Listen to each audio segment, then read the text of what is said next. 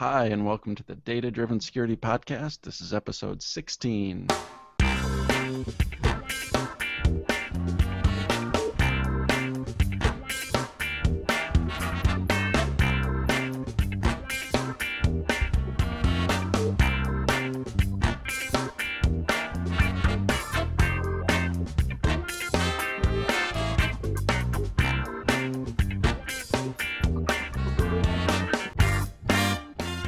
My name is Jay Jacobs, and joining me is my co-host Bob Rudis. Bob, where have you or we been lately? Uh, we were abducted and abused by aliens for the past three months, Jay. In order to produce some research. I I believe so. Yeah. So we've we we wanted us to- we we have literally been, I think, all over the planet. It seems like at least between the coasts, we've been to. Well, well, you've been stuck in Minnesota for a while doing things, but we were at RSA, and I've been over here doing stuff, and we've been doing this little thing called the DBIR.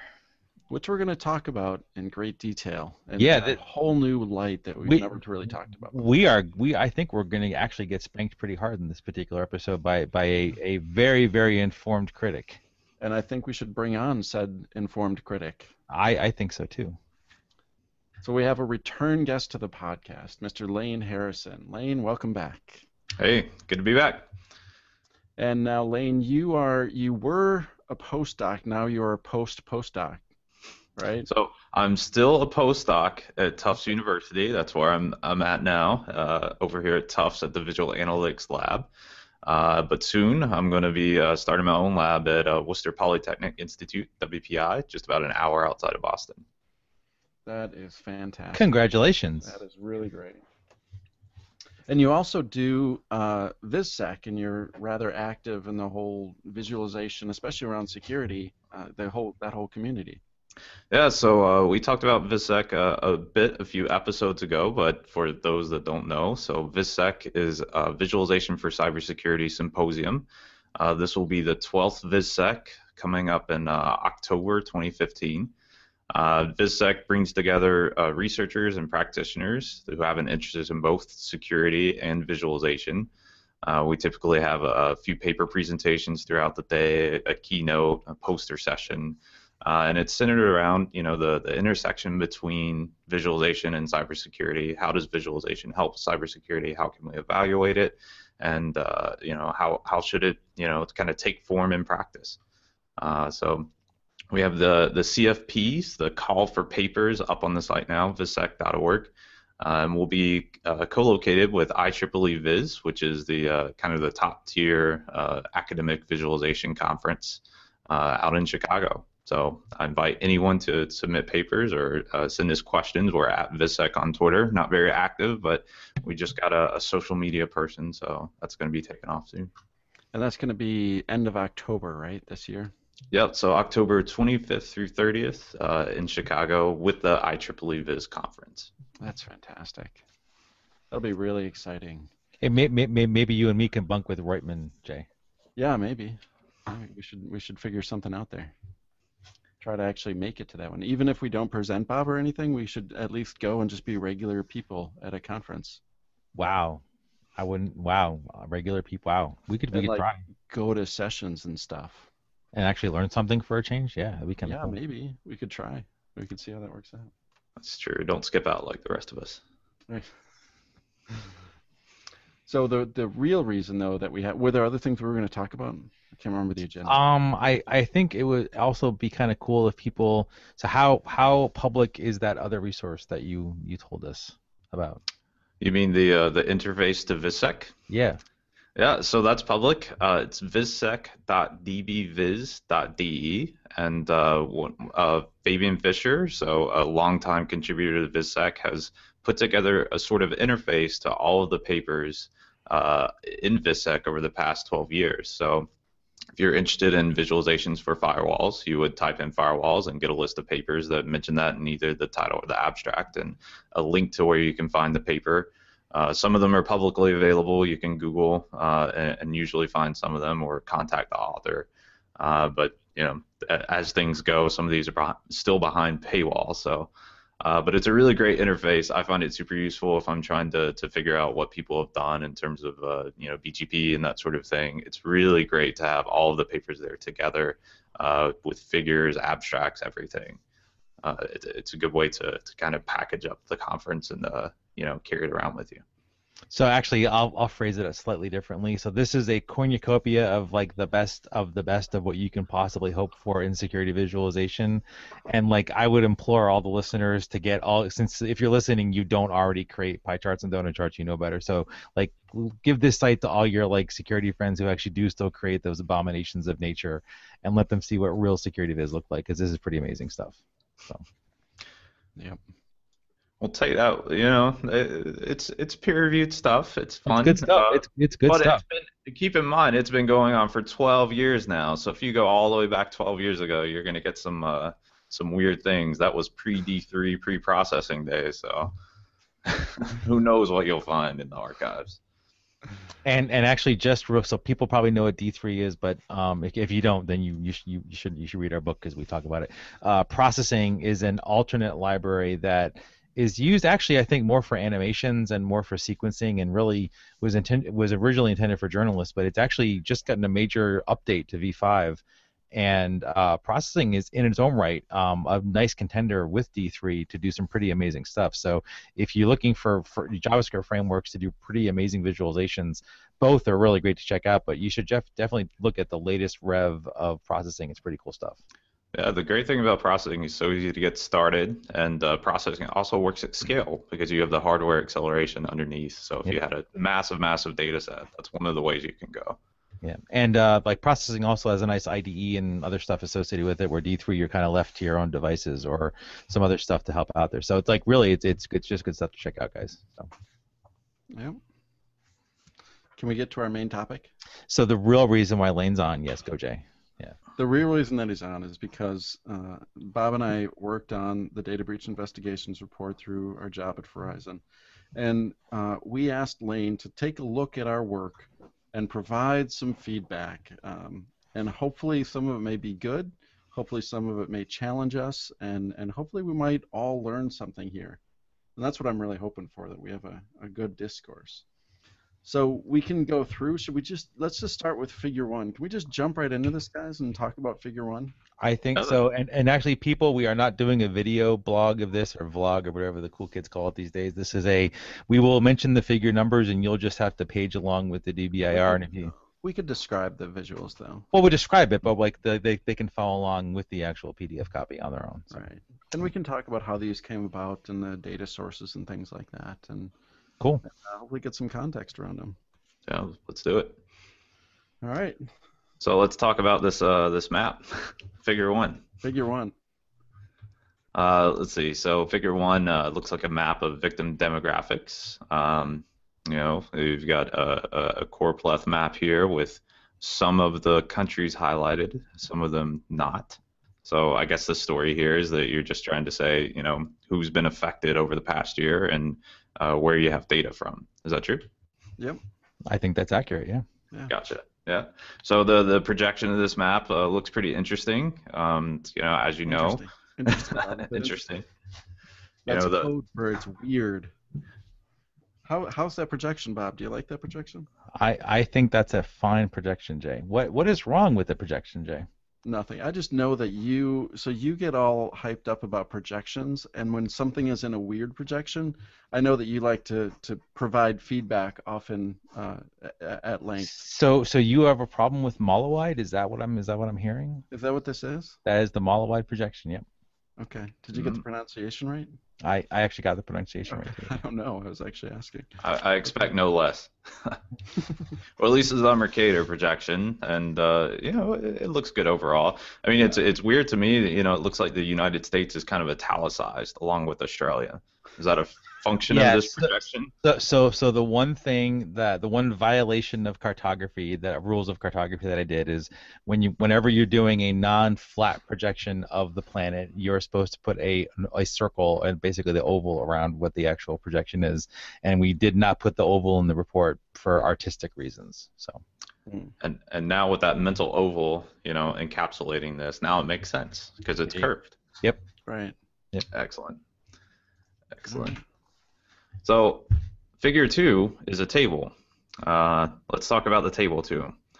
Uh, so, so it's uh, can, can you tell me about the table? You guys are the experts on the data. Sure. I'll Yeah. So this table, it's it's looking at um, the demographics. So we have the industry along the left, and then we've got two different types of of filters that we apply to the data.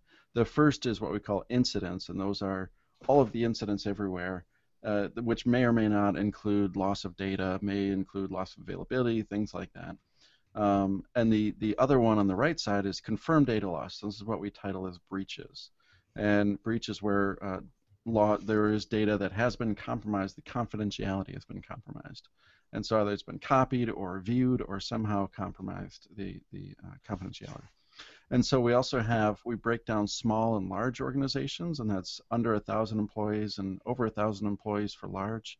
And that's where we delineate the, the size of the, the corporation. And as I'm looking at that, I don't think that's clearly labeled at all. Yep, that's a good point. We were kind of uh, lacking on defining small and large there. I know it's in the text, and we'll talk about it in the text. Well, yeah, if it's in the text, I think that's overall okay, right? These these are meant to flow with the text and tell part of the story. So, I, so the the comment that I had on the table though, it's you know it's overall designed well. Um, you know, I, I generally question the use of the the zebra stripes though. Um, you know, I'm not really familiar with uh, too many studies that look at, at this in depth, uh, but know, color is typically something used for categories, and uh, it can be difficult for people to actually do comparisons, you know, between the the grayed out ones and the and the white ones directly. Um, Yeah. Somebody like Tufte might recommend chunking these together and maybe you know ordering them by or you know the, kind of what the I I guess you could by industry, you could kind of put some of these close together, right? There's like a, a, a, level of hierarchy above that. And instead of ordering them alphabetically, which can be good if you need to search through a table, order them by semantics. And then a person can do comparisons within the chunk. Uh, that could that could be a fun way of you know Im- improving a table and just making it something that stands alone. Yeah. Uh, yeah. But yeah, No, I actually, wanted I- to rant about zebras. No, actually, that, I think that's a really great, great, great comment to make about it, and um, m- maybe a little in, in inside baseball with the report. So it's not just Jay and I doing things at a whim. We we Right. work with the with the graphics production team. I believe this is iteration seven for this table, if I'm not mistaken, Oh, wow. Jay. Yeah. Um, yeah, believe it or not, like this, like so, like the we like we actually do work with a team, and they're actually really, really, really they're they're fun to work with, and they do really good stuff. Um, and but you know, we we do have that as a as a as a you know compensating factor, and I will agree that perhaps there's a little more chart junk on the table than there probably needs to be. And you know what? As soon as you said the zebra stripes, that's all I can see in this table now. Yeah. Like Yeah. that is all I'm seeing is these zebra stripes. Thank It's you a- for that, Lane. It just can be ruined my good to have. I mean, it's an easy, you know, des- design thing, but we need to think further, you know, about our tables and uh, how we can design them. You know. so. Yeah. Yeah. Uh, Cool. moving on to another fun one. I mean, we don't have to go through everyone, but Figure Three is definitely uh, remarkable, and uh, we should talk about it. Um, so this this is a, a I'm not really sure how to, to call it. This is not a stacked. It is a stacked area chart. Is that you could so- call it that. So so the actual technical term for this is a 100% scaled uh, st- stream graph. Stream graph. Okay. Yeah, I was I was thinking theme river at the same time. We have lots of different words for these things, but so so this one is interesting to me. Um, really, the first question that came to mind is how many observations are actually in the data. Uh, whenever you have them smoothed out like this, um, you know, 2010, 2011, are those the only places that you actually have observations? Uh, or you actually do you have observations in between the years too? Because I know some of the later graphs have observations, you know, at the halfway mark. Right. And the, the challenge we had here is that these stream graphs are actually interactive when we generate them. This is actually mm. from a package you wrote, Bob. Yep. Right? It's a R package. And when you mouse over and you mouse over the year, like if you're in the external actor section 2013, you get a little pop up that says, or it's not a pop, it's in the upper right or something like that, but it says what is the value for that at that point. And so Okay. actually, and I think you can add other stuff in there, Bob, can't you? You can, yeah, and but but to your point, Lane. So this is actually discrete points at the individual year level that are then smoothed out with with the actual stream. So yep. Right. Gotcha, gotcha. Yeah. Yeah. So overall, I mean, you're just showing a part to whole relationship over time, and uh, you know this is an effective chart for that. Uh, I think the the question came, you know, whenever you have a report like this, you look at charts later on, and then you kind of wonder, like, oh, you know, is it different the chart that I saw two slides ago, or is it, you know, or two pages ago, or uh, uh is it, you know, the the same? So, uh, so yeah, this one is fun. I'm glad you didn't do, you know, five pie charts here, which you right. could have done. Yeah, that that was an easy decision actually to to avoid that. Uh, I don't know. Has has he seen the original like the inaugural DBIR? Because like there was a ton in there. So yeah. So actually, let, let me interject something. So we did work, as you said, Bob, with this company, but this company, uh, most people who do this type of thing, they're in business and they generally do really flashy brochures, one-page things, ad campaigns, and so their their brain is geared towards flashy and grab attention and draw the eye here, you know, which is yeah. sometimes at odds with data visualization where you don't need to put your eye to specific things and they you know the first version will have like icons all over the place and mm-hmm. you know some really uh, creative uh, things that they put in there they took a lot of liberties and so it was kind of paring down and getting at some of the more trying to get it to serious data viz kind of stuff or or or just trying to get labels on the inside versus hanging on the outside, maybe. Yeah.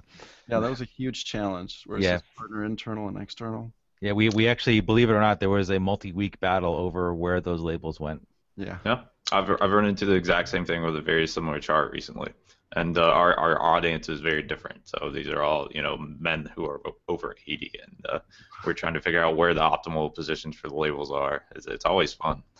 Yeah.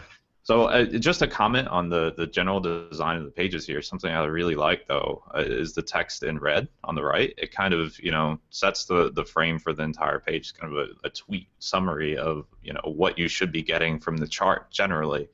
Uh, so that's really useful. That you know you don't have to read the entire text to get what's going on. You can just read this you know kind of label on the right and then look at the chart and you know you, you kind of have it backed up with data then. So. Right. Yeah. And the challenge is that some of these callouts were they the uh, marketing folks pulled those out, and some some of them they pulled out of context. Mm. And so you were like we like one of them the impact section we had to go back and edit and uh, and change it because it was so out of context. It made it look like the section was saying something completely different than what we intended it to. So yeah, it can be really difficult. I mean, it's definitely difficult later on when we get into the more complex graphs too. Yeah. Um, so I mean, moving forward, figure four, it's another, uh, you know, stacked stacked stream graph. I believe was the the term that you know you're, you're calling it here. Um, yeah, I think this one is good too. Uh, you got the labels on the inside, and uh, it tells a story. But moving on to, to figure five, this is a really interesting one. Um, you, you have comparisons between, uh, you know, the, the run over time. You have a trend line, who who's claiming responsibility for this one? I I will uh, I will take this one. Actually, this one was created in last year's report, and uh, it carried over to this year. And part of the challenge that we had these vertical lines. We're talking about the defender detection deficit one, where we have the time to compromise and the time to discover. And uh, last year we didn't have these vertical lines in there. And another guy that we worked with, Wade Baker, noticed that this year was probably the smallest ever, and he said we should call that out, really emphasize that 45% this year. And so I, I drafted up this version, and, and he liked it, and so this is what we went with. So your your feedback on that one, Lane. Wait, we're blaming Wade? Like you're actually no, throwing he, Wade under wanted, a bus? He just wanted something in there to, to note that it was the shortest time ever, and I'm mm-hmm. the one that came up with these vertical dotted dots okay. in there. Gotcha. So go ahead, Lane. Hit me with your best shot. yeah, actually, I, I kind of like this one because it, it intrigued me enough to start reading about why. Uh, you know, so this is a, a, a you can't really get the takeaway from the graph itself. Uh, but you wonder why, you know, there's a 45% there and what's the story behind the graph. So this actually, you know, kind of led me to read the text and to get the story that's going on here. Um, the the trend line is fine over time. Um, you know, a, a, person might be interested in that. Uh, you know, it's it tells a different story, right? It tells you that you know things are sort of not really coming together. It seems like they're coming apart if you look at the trend line. But you had a really good year this year, so maybe that trend line will change. You kind of have to dig into the, the, the data and what it's saying to figure that out. I think one of the, the confusing parts about this graph, though, is that you have the percentages in the middle and that you have also the percentages on the left side. So kind of reconciling that in my head took a, a minute or two. Um, but it, yeah, it's definitely difficult to do. Um, actually, I, yeah, actually, I was going to ask because like you, you you mentioned a couple of things already, and and Jay's touched on a couple of things. I'm wondering, so so far, like for the past couple graphs, interactive seems like it would have been a much better venue for some of these things to communicate what's actually going on versus a static image. Would like I, am just curious yeah. if, what, what, your, what your thoughts are on that. Mm, that's that's that's a really good question for a, a, Viz researcher who's trying to figure out the you know the role of interaction and visualization and the value that it brings and does it actually cause people to think more about the data or change their hypotheses and that sort of thing. And to tell you the truth, we don't know uh, because interactive data viz on the web you know is kind of a new thing and we've only studied them in very narrow cases so we can't say anything in general uh, about the value of interaction but it would be really interesting to figure that out uh, it, you know, if I had to guess, I would say that people would interact with these. Um, but whenever you start to move from static to interactive, uh, we need affordances, right? So with this, you know, line chart in particular, I'm not sure where I would mouse over first uh, and, and, and what's going to be there. Typically, with a time chart, you kind of have those bubbles uh, along each of the observations that you know you can mouse over and maybe get more details, a tooltip or something like that. Yeah. Uh, but you actually have to change the design here. So you've got a competition between you know the, the creatives and the people who want to have interactions and affordances and that sort of thing. Yeah. I think with this chart especially, and with many of the charts that you have over time, uh, I, I, like to see the annotations to kind of put the you know the major events and stories in context. Uh, because whenever you see a big change, you know maybe you can tie it to you know some some big change in the industry or uh, some some big breach or something like that. I think yeah. later on we get into that too. And it, you know it's interesting actually as you say that, and I hadn't really made this connection, but in 2009, starting in 2009, 2010, and 11, definitely where it's peaking here on the top we saw that shift in point of sale to smaller victims, and a hmm. lot there were a lot more uh, smaller retail victims for point of sale and restaurants and, and hotel chains and things. And so I think that's probably what we're seeing because they were really really fast attacks. You know, they they were automated. They were hitting you know default creds and guessable creds. I bet that's why we're seeing that peak in there. But it's super interesting. I, I would be interested to know how you know that and how you could lead someone else towards that discovery through an interactive viz. Um, yeah. it, it, seems like it would get really complicated, but if you had a, a, total interface to all of this data, that could be really interesting. Yeah, I think Bob's up for the task. That's like eight different visualizations to get that whole story in there, but yeah, definitely. Yep, absolutely. You're, you're an expert of the data, so. Um, all right, so we're good on that one. Yeah. Oh, I'm right. afraid if we talk about this next one. yeah, yeah, yeah. So uh, we're hitting a lot of them just in a row here because they're they're changing rapidly. And uh, Figure six is a, a matrix diagram. Uh, can one of you explain what's going on here? Yeah. So this actually this you know tried a couple of different things here, uh, and this is actually what was recommended by Alex Pinto. I think. Did he recommend this, or did you, Bob? Alex actually generated the initial graphic uh, based that this that this is based on. Yep. Okay. So what these are, this is a, a comparison of uh, basically a list of what 40 feeds or 50 feeds or something like that. Yeah. And um, so it's the same feeds on the X and the Y, and it's just doing how much. So these feeds have, you know, some number of indicators on there, and what it's trying to do is say what is the crossover, how much from one feed is on another feed. Hmm. Um, yeah, so I mean, it's just saying like, and, and there's two different kinds. There's inbound indicators, meaning that people are coming into your network, versus outbound, trying to exfiltrate data or contact a home or something like that. Um, and so that's why we have the inbound versus the outbound. Yeah, so so Lane, what you're probably used to seeing similarly to this would be one of those um, like heat map diagrams with like the hierarch- the hierarchical cluster on the outside of it, like you know basically more scientific oriented than you know visually oriented. Gotcha, gotcha. Yeah, so this was one of the first ones where I really had to start thinking about what's going on and what's the story in the data that's which is a good thing when it comes to visualizations, right? You kind of want the visual to do the thinking for you, right? The, the, the obvious thing for you, right? Maybe you right. could just show it as, you know, a, a, bar chart or something and, and tell the same thing. But I think the matrix diagram, you know, overall is very interesting. Um, if you had, uh, you know, it, I guess maybe individual feed names or something like that. That could be really interesting to see what correlates with what. Mm-hmm. Um, so uh, w- one thing that's interesting here, what I wanted to ask about, it's not symmetric. So uh, right. is there is that mentioned in the text? And you know, it's, as, it's not. I don't think it's mentioned at all. And, okay. and the whole thing is like, uh, and I can't remember which way it goes, but uh, this how many of this feed is in that feed. So it's not a symmetric thing. Mm-hmm. So one feed may have 10 and, and the other one, and the other one may have 100. That's you know, that's not. It, there, and gotcha. it's a population thing, right? Well, it's interesting that you know in some places it is symmetric, especially around this diagonal. It's not perfectly symmetric, but there is some reciprocation. It it seems so. Yeah. Uh, that's super interesting, and uh, you know the I really like the the ordering and that you have the inbound on the left side, which is obviously telling some sort of story. I think just to change this, and you know, kind of from a design perspective, you have a lot of white space that's available. Um, you know, you probably wouldn't hurt the chart too much to have a few annotations inside um, oh, to, to kind of guide the reader as to what's going on. But I mean, overall, I thought this was great that you're using a matrix diagram, um, just because they're super interesting. Yeah, yeah. Uh, uh, way of representing a network in general. So.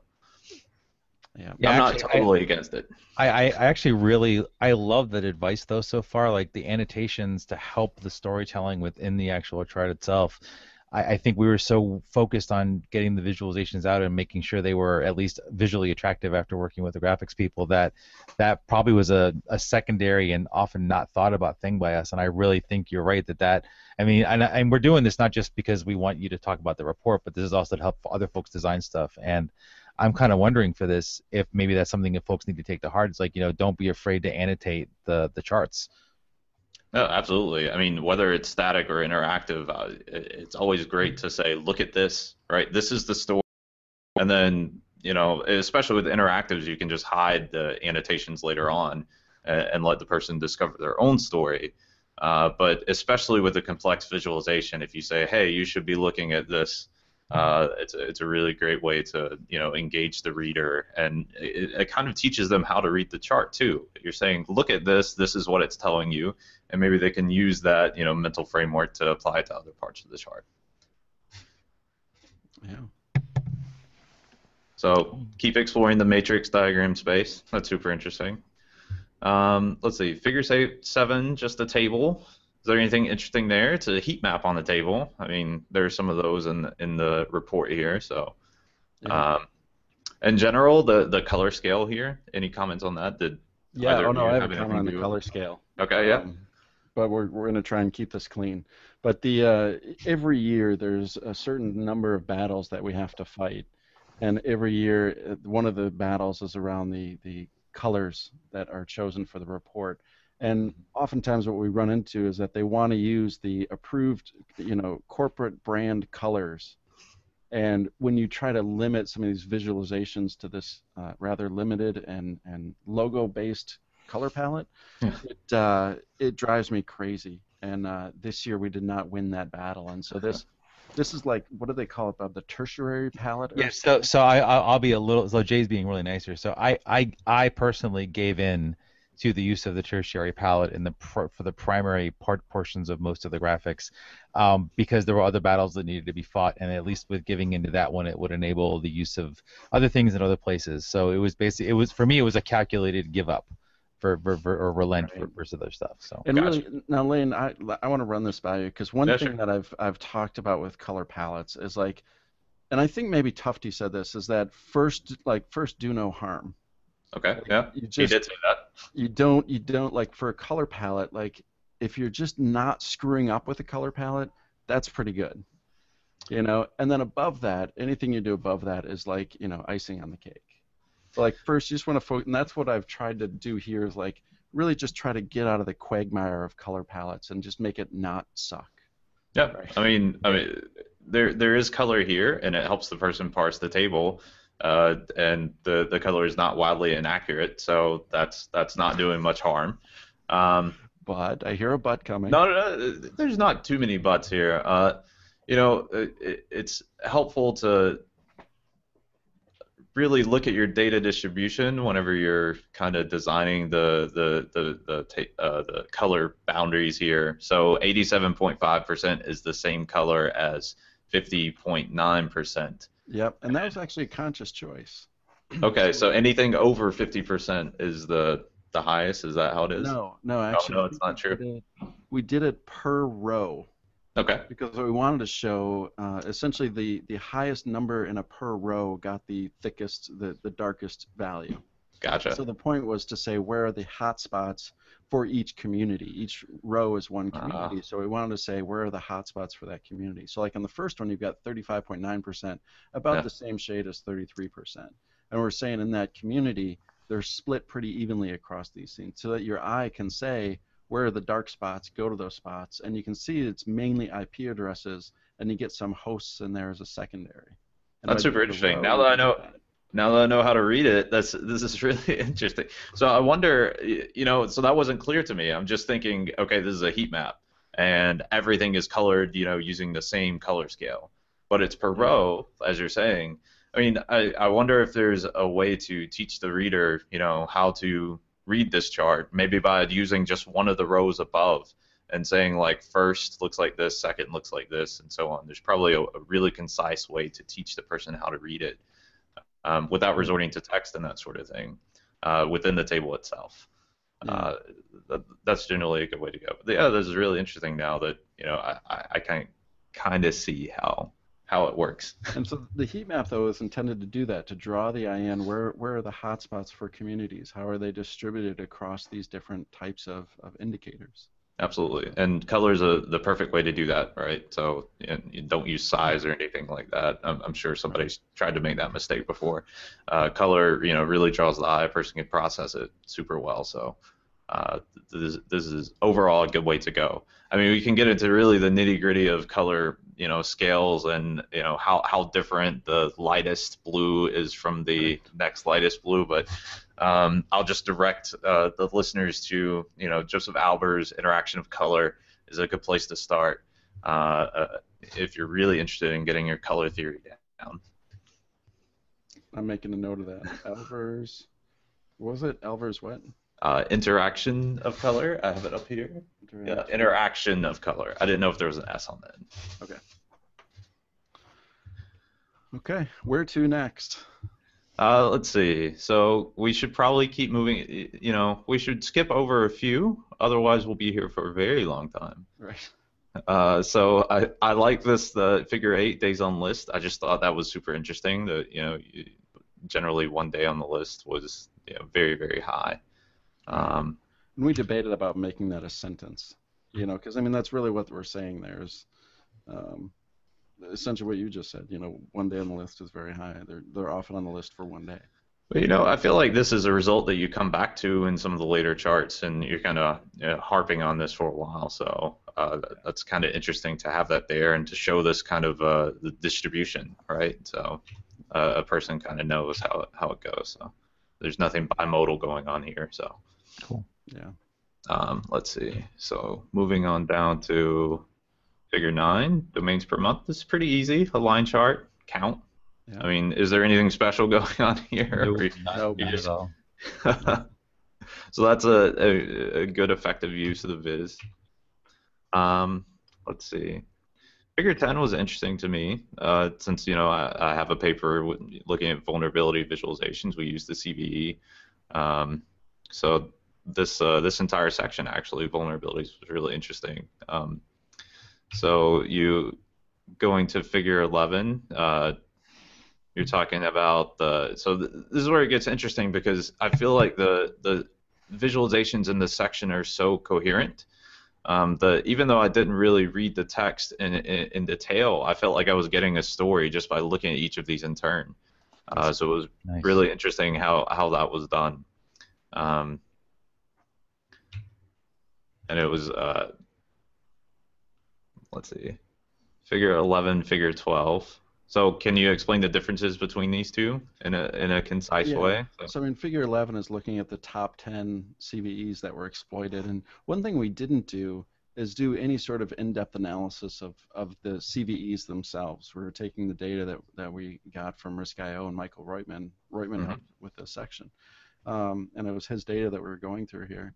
And uh, I mean, these are the top 10 that were exploited, and we're showing essentially the, the percentage of everything that was exploited that the top 10, really the top four, covered the majority of things that were exploited. So I mean, just from from a, a notion perspective, just saying, hey, there's some of these like mega vulnerabilities, right, that are just completely scanning the internet looking for these weaknesses and exploiting them. And as people have read this and dove into these particular CVEs, they're largely pretty dumb. You know, I think Bob, what they're uh, mostly what uh, Oh, there's denial there, of there, service and they're yeah, there, there, there, there, there's a couple config exploits. There's a couple denial service. There's some that only affect gambling sites that, yeah. have, that haven't been updated in seven years. Um, yeah, so yeah, So, so I mean, the, some of these CVEs they're just absolutely ridiculous, and you know. Eh, eh. Gotcha. But Yeah, they I- are being exploited, but just because they're just low hanging fruit, very easy for people to get to. right, yeah, and and and and for the types of organizations that are in the kind of corpus for for for Risk.io too.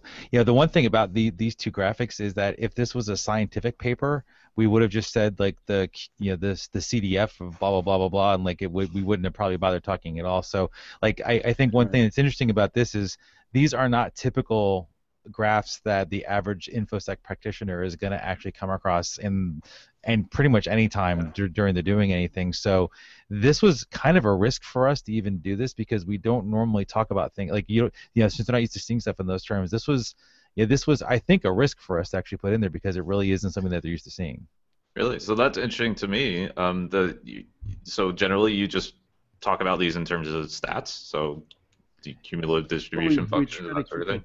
We try to keep it more simple. In past years, we've tried to keep like I think what 90% last year was a bar chart. Yep. Um, and this is the first year, and we had a lot of discussions about you know um, how are readers going to interpret this? Are they going to understand? Because I mean these are cumulative probability functions, right? The the Mhm. plots. And so the discussion was, are they going to understand what that means? You know, so like the second one, Figure 12, where we're plotting how many weeks after a CVE was published and what proportion of those CVEs were exploited. Mhm. You know, so within the first four weeks, uh, what about 50% or so? Half of them are exploited in the first four weeks in the first month, right? And then it, it tapers off, and it's a much slower gradual increase for the rest of them. Right. Um, and I mean, looking at that, we can say that, and it's you, you can say, oh, I totally understand that graphic now. But we had a lot of discussions about are people going to be able to interpret that just by looking at these plots? And and actually, as an aside, we we actually uh, elected to not use similar graphics in the phishing section, even though we had some of those. We actually we we, we tweaked those down to a sentence, as an example, Oh, wow. because because we didn't need we really didn't need to show the graphic for it. Right. Gotcha, gotcha.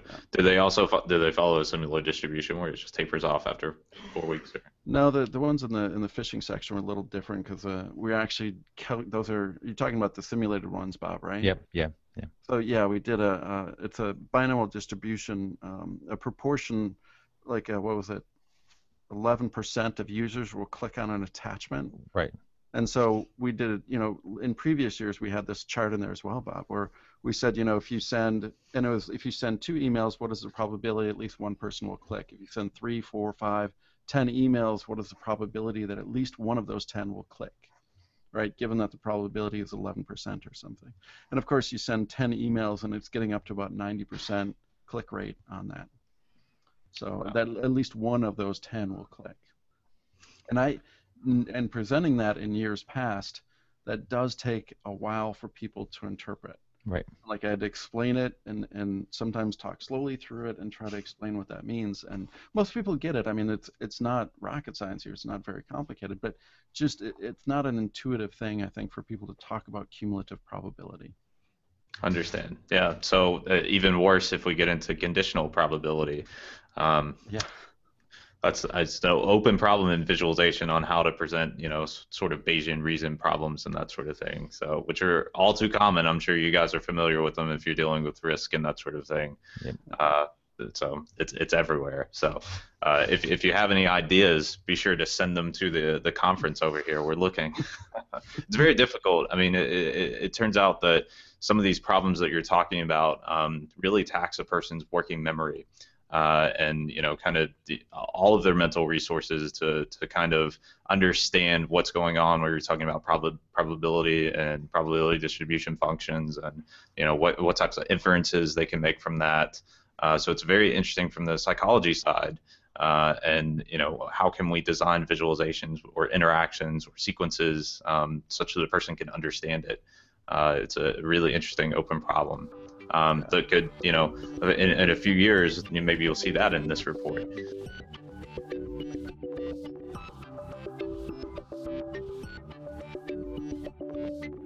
And I think that we will stop this podcast here and we will continue on the next episode, episode 17, where we'll have the second half of this discussion. So be sure to, to come back for that one and uh, we'll continue the discussion there.